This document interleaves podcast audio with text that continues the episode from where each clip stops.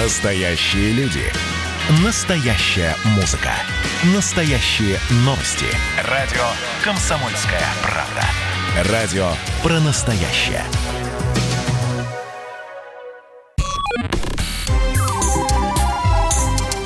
Не отключайте питание радиоприемников.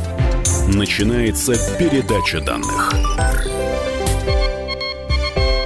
Здравствуйте, друзья! В эфире передача данных. У микрофона Мария Баченина и у нас на связи Санкт-Петербург. Но для начала повод, по которому мы сегодня собрались. Исторический календарь гласит, что именно сегодня на американских долларах появилась надпись In God we trust, то есть в Бога мы верим. И подумалось мне, а никогда мы с вами не беседовали о деньгах? А точнее об истории денег. Сегодня поговорим именно об этом и о том, как традиции, культура, стиль жизни разных народов влияли на созданные ими деньги.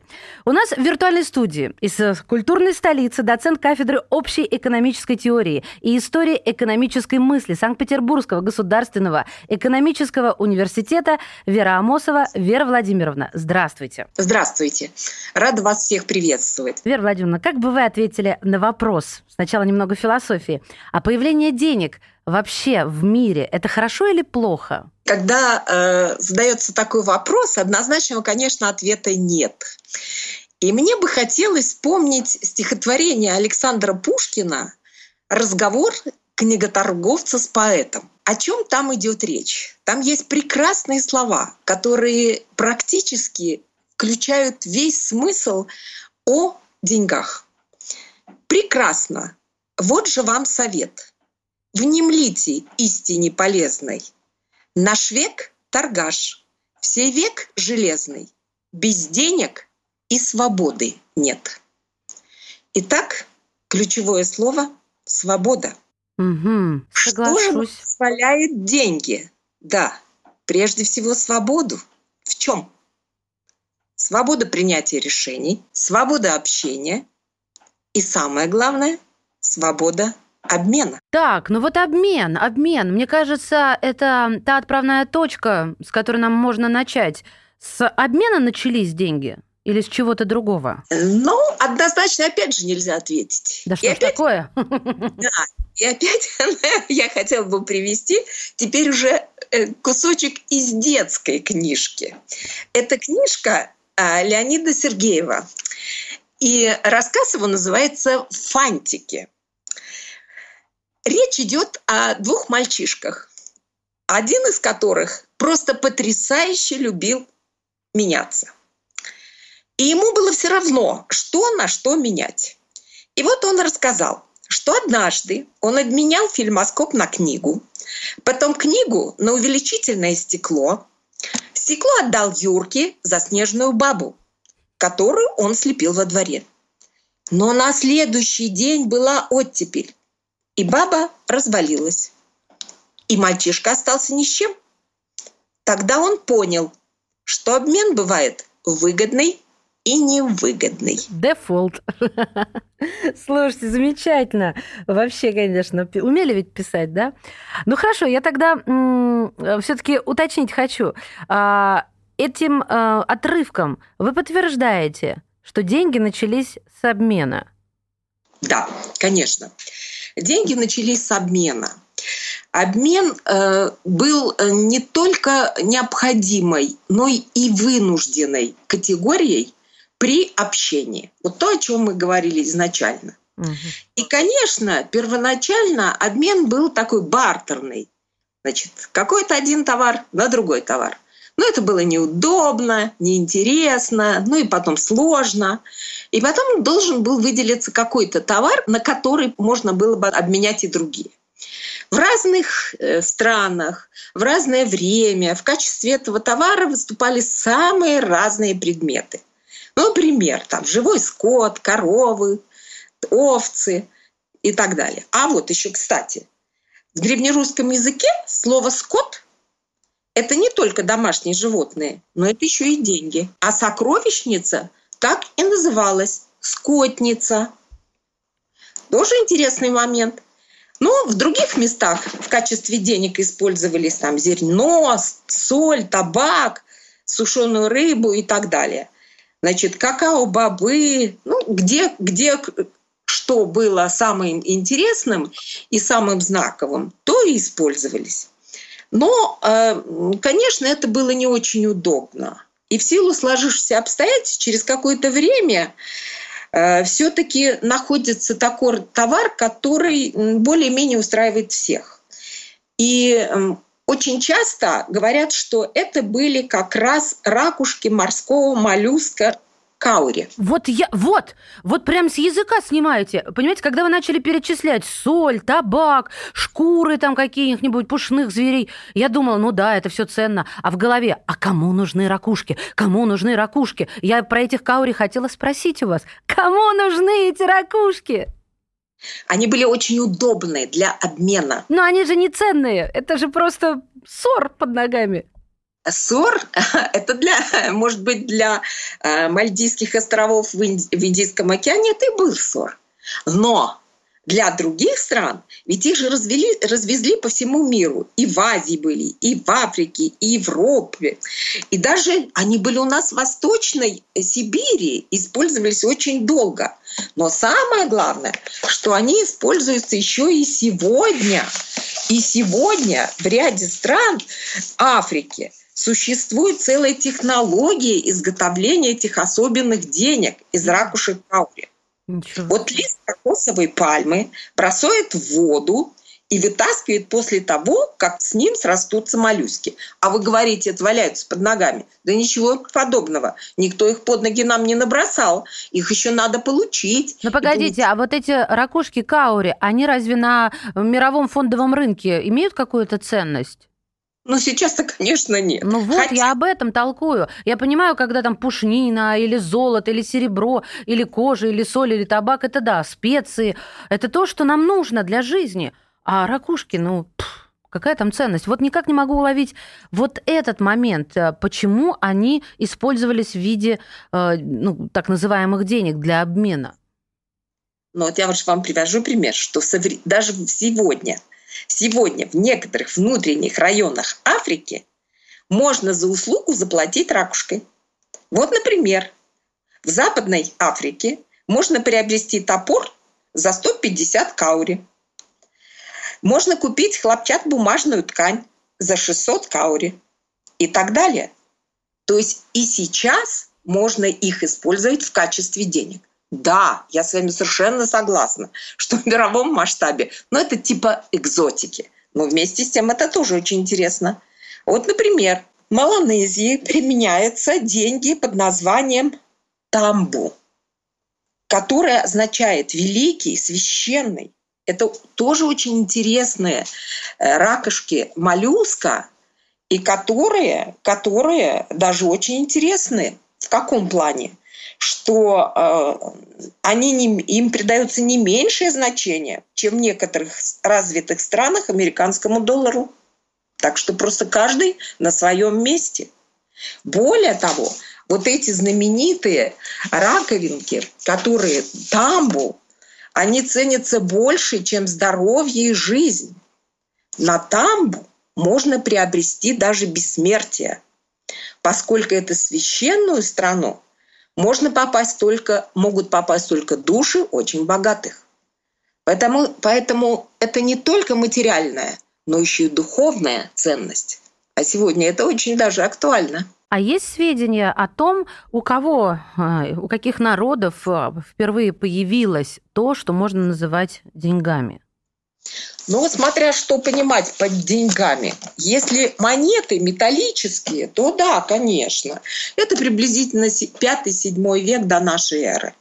Но а, здесь еще вот какой момент, что вот те деньги, которые мы представляем в качестве сегодня монет, они, конечно, прошли очень большую эволюцию. То есть сначала это были бруски, кольца, полукольца. И вот, кстати, Здесь можно еще сказать, напомнить о таком слове, как талант. Что такое талант? Мы все привыкли. К чему? Ну, это качество человека, талант, да, в чем-то. Но еще я знаю, что это называется единица денежная. Правда, у каких народов не могу вспомнить. Да, значит, это было прежде всего, прежде всего. Талантом называли меру веса. Ага. Самую крупную, например, вес живого быка. Да, и греческий талант свое время весил от 26 до 60 килограммов. Вот. Поэтому, значит, если говорить еще об этом, то, конечно, много, то есть большая эволюция от тех денег, которые использовались до сегодняшних монет. Вот те же самые шкуры, которые использовались, их же особенно натягивали, они имели особую форму, они имели особое содержание, и с ними было даже очень непросто. Поэтому э, не зря же вот есть такая поговорка «вес до мера, им и вера». То есть использовались не деньги, как э, мы привыкли, там, монетные в данной ситуации мы имеем в виду, а именно как гири, как вес того или иного товара. Вот, еще и такое было. Вера Владимировна, я вас прерву, мы сейчас уйдем на небольшую паузу. Друзья, говорим сегодня о истории денег. Любопытнейшие э, вещи рассказывает нам доцент кафедры общей экономической теории и истории экономической мысли Санкт-Петербургского экономического университета. Мы вернемся, не теряйтесь. Не отключайте питание радиоприемников. Идет передача данных.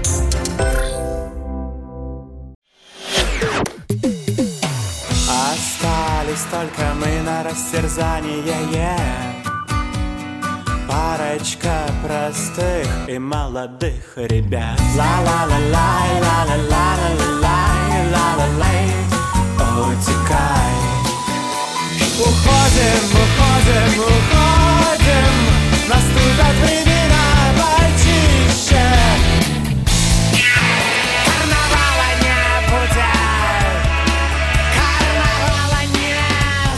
Комсомольская правда. Радио поколения Мумитроля.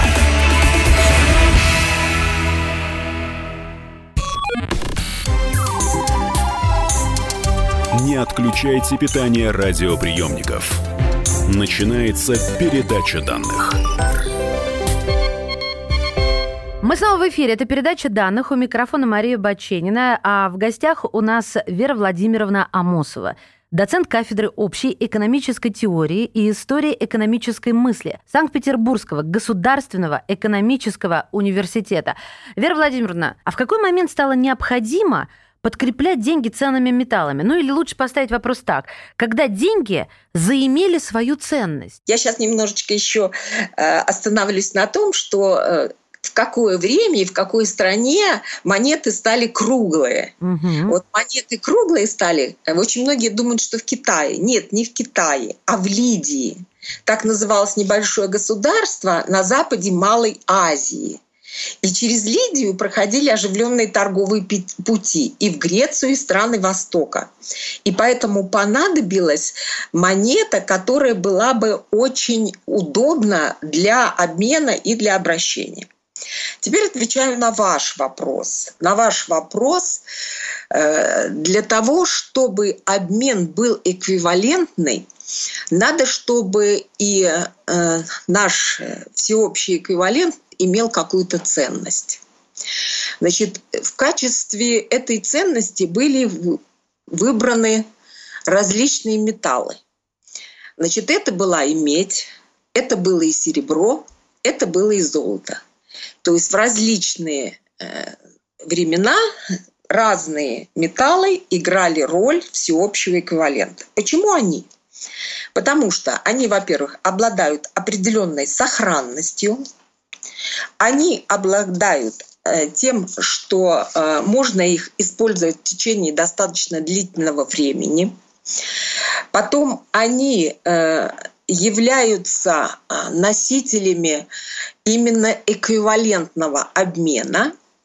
И потом они достаточно удобны в передаче от одного продавца к другому продавцу, к покупателю и так далее. С одной стороны, это удобство, а с другой стороны, это то, что в небольшом количестве они воплощали достаточно большую долю эквивалента. А вы что-нибудь знаете про первых фальшивомонетчиках? Значит, первые фальшивомонетчики а, это были фальшивомонетчики на острове Родос, и их поймали где-то в, рай... в пятом веке. И они, значит, вот как раз занимались тем, что э, количество содержания золота или там других э, моментов э, не соответствовало то, что было указано на данной монете. То есть они Это... как бы исправляли номинал? Совершенно верно. Они исправляли номинал, то есть номинал не соответствовал тому, что было написано на действительно на номинале. Слушайте, ну как это написано? А, монета чеканится, то есть это выбито, а, выковано. Нет. А как же они там подтачивали? Вот тоже любопытно. Да, вы знаете, там очень много было у них там способов всяких разных. Один из способов, вот когда делается монетка, у нее есть, как говорится, несколько сторон да? Да. И у, у нее есть еще и боковая сторона. Значит, боковая сторона, на которой обычно, вот если посмотрите монетку, то там есть маленькие насечки. Такие, насечки. А вот то, что остается от этих маленьких насечек, если их собрать, то можно тоже изготовить маленькие-маленькие эти монетки. И вот эти маленькие монетки, которые как раз и могут быть фальшивыми монетами. Да, это вот один из способов изготовления. Потом еще другой способ изготовления, к этому прибегали не один раз фальшивомонетчики. Э, это было во Франции э, во времена э, Филиппа Красивого. Это Филипп IV, Филипп Красивый. Он еще и получил имя Филипп фальшивый монетчик когда а, значит, количество благородных металлов, которое должно содержаться в монетах, было гораздо меньше, чем полагалось. Ну, у нас на Руси тоже неоднократно это бывало. Вот. И значит, это было и во времена Александра I, и только вот во времена Николая I он провел денежную реформу и постарался восстановить соответствие э, с денежным эквивалентом. Ну, как говорится, красиво жить не запретишь. Слушайте, а, а вот я тут прочитала как-то давно еще, что, по мнению искусствоведов, последние бумажные деньги Российской империи превосходили любые банкноты всех других стран по стилистике, тонкости деталей, количеству защитных элементов а, а, и то, что портреты стали водяным знаком. А какие деньги самые красивые? Конечно, наши российские. Мне нравятся наши деньги красивые. Они красивые, достойные. Более того, на наших купюрах наиболее интересные наши города отмечены, наиболее наши интересные достижения отмечены. Так что мне наш, считаю, что наши очень интересные. По нашим купюрам, вот если заниматься с детьми, можно вообще э, изучать историю России, географию как минимум. Там есть практически все города да. И если посмотреть, вот, например, мост во Владивостоке, да, да. в связи с возникло, почему именно это возникло. Да, теперь э, памятник э, затопленным кораблям в Севастополе тоже. Ну уж не говоря про Петербург и так далее. Очень же много интересных. Хорошая мысль, да, и потом за правильный ответ отдавать им эту каждую купюру. Они ведь потребуют современные дети. Ладно, но, но не о педагогике сейчас речь, хотя я говорю э, и с педагогом в том числе. А расскажите мне, пожалуйста, вот если не про самые красивые, а про любопытные. Ведь не зря коллекционеры охотятся за какими-то определенными образцами. Вот что вам на ум приходит, когда я спрашиваю о любопытных образцах? Ну, во-первых, нумизматика – это монеты, конечно. Ну, хорошо, раз. а я, я и про купюры говорю. Вот сейчас в целом, чтобы так не ограничивать вас. Про купюры. Ну, я думаю, что вообще с точки зрения исторического аспекта практически все купюры интересные. И э, евро интересное, и динар интересный, и талер интересный, и фунт. Они все э, несут свою смысловую, историческую, политическую, экономическую нагрузку. Угу. Поэтому, а если вот наши посмотреть деньги, вот наши, посмотреть там, например, при Екатерине деньги какие были. Катенька, да? Это они? Катеньки, да. Катеньки, да, это они. Потом керенки, какие были во времена, как говорится, когда было все не особенно устроено, не особенно узаконено. Потом вот те, которые были деньги до 61 года, они были такие большие. После 61 года они такие поменьше стали. А, вот. а сейчас, вот что касается сейчас, то очень многие купюры, на мой взгляд, э, можно было бы сделать немножко по-другому по-другому, не с точки зрения красоты, а с точки зрения цвета. Вот очень часто, особенно пожилые люди, они путают 200 рублей и 2000, mm-hmm. они близкие по цвету. Они путают 50 э, и 500. Ну, то есть вы говорите только с точки зрения практичности. А вообще как придумывается или решается, какого цвета должна быть купюра, что должно быть на ней изображено? Ну, во-первых, это, конечно, вопрос не совсем ко мне, потому что я особенно профессионально не могу ответить на него, потому что я помню, что когда вот речь шла о новых купюрах, даже было всеобщее голосование о том, что какие вот э, достопримечательности разместить, на какой купюре и как это произвести. Потом очень много моментов связано именно с защитой этих купюр. Но это тоже должен отвечать специалист. Хорошо. А Я тогда немножко еще в историю уйду. Я а, вот эм, помню, что тоже читала, что а, любой человек, когда все-таки изобрели деньги, мог прийти в банк и обменять эти деньги на золото. Вот я никак не понимаю, что означает обменять на золото. Получается, что у богатых людей были где-то в закромах, в скотниках, вот, да, это же сокровищницы, горы этого золота. Или как это понять? Ну, это резерв, золото-валютный резерв. Но это далеко не всегда у нас был обмен на золото.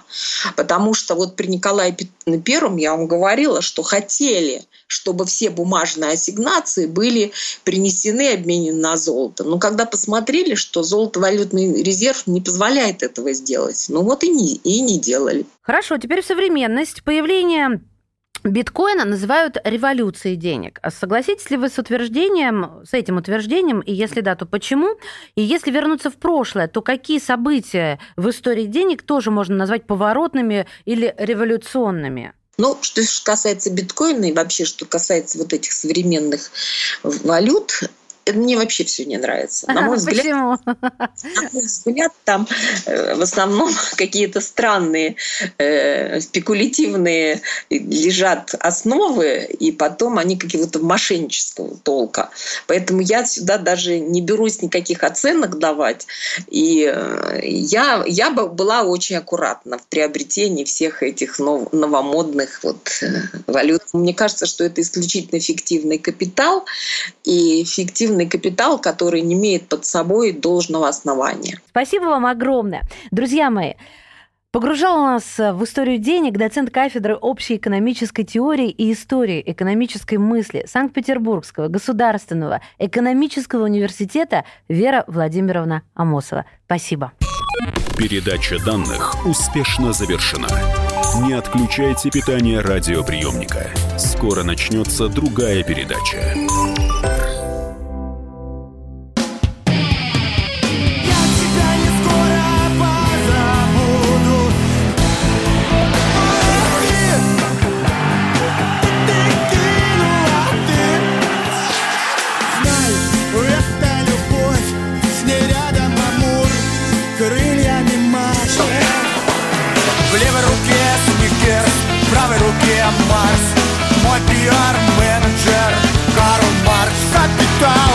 «Комсомольская правда». Радио поколения Ляписа Трубецкого.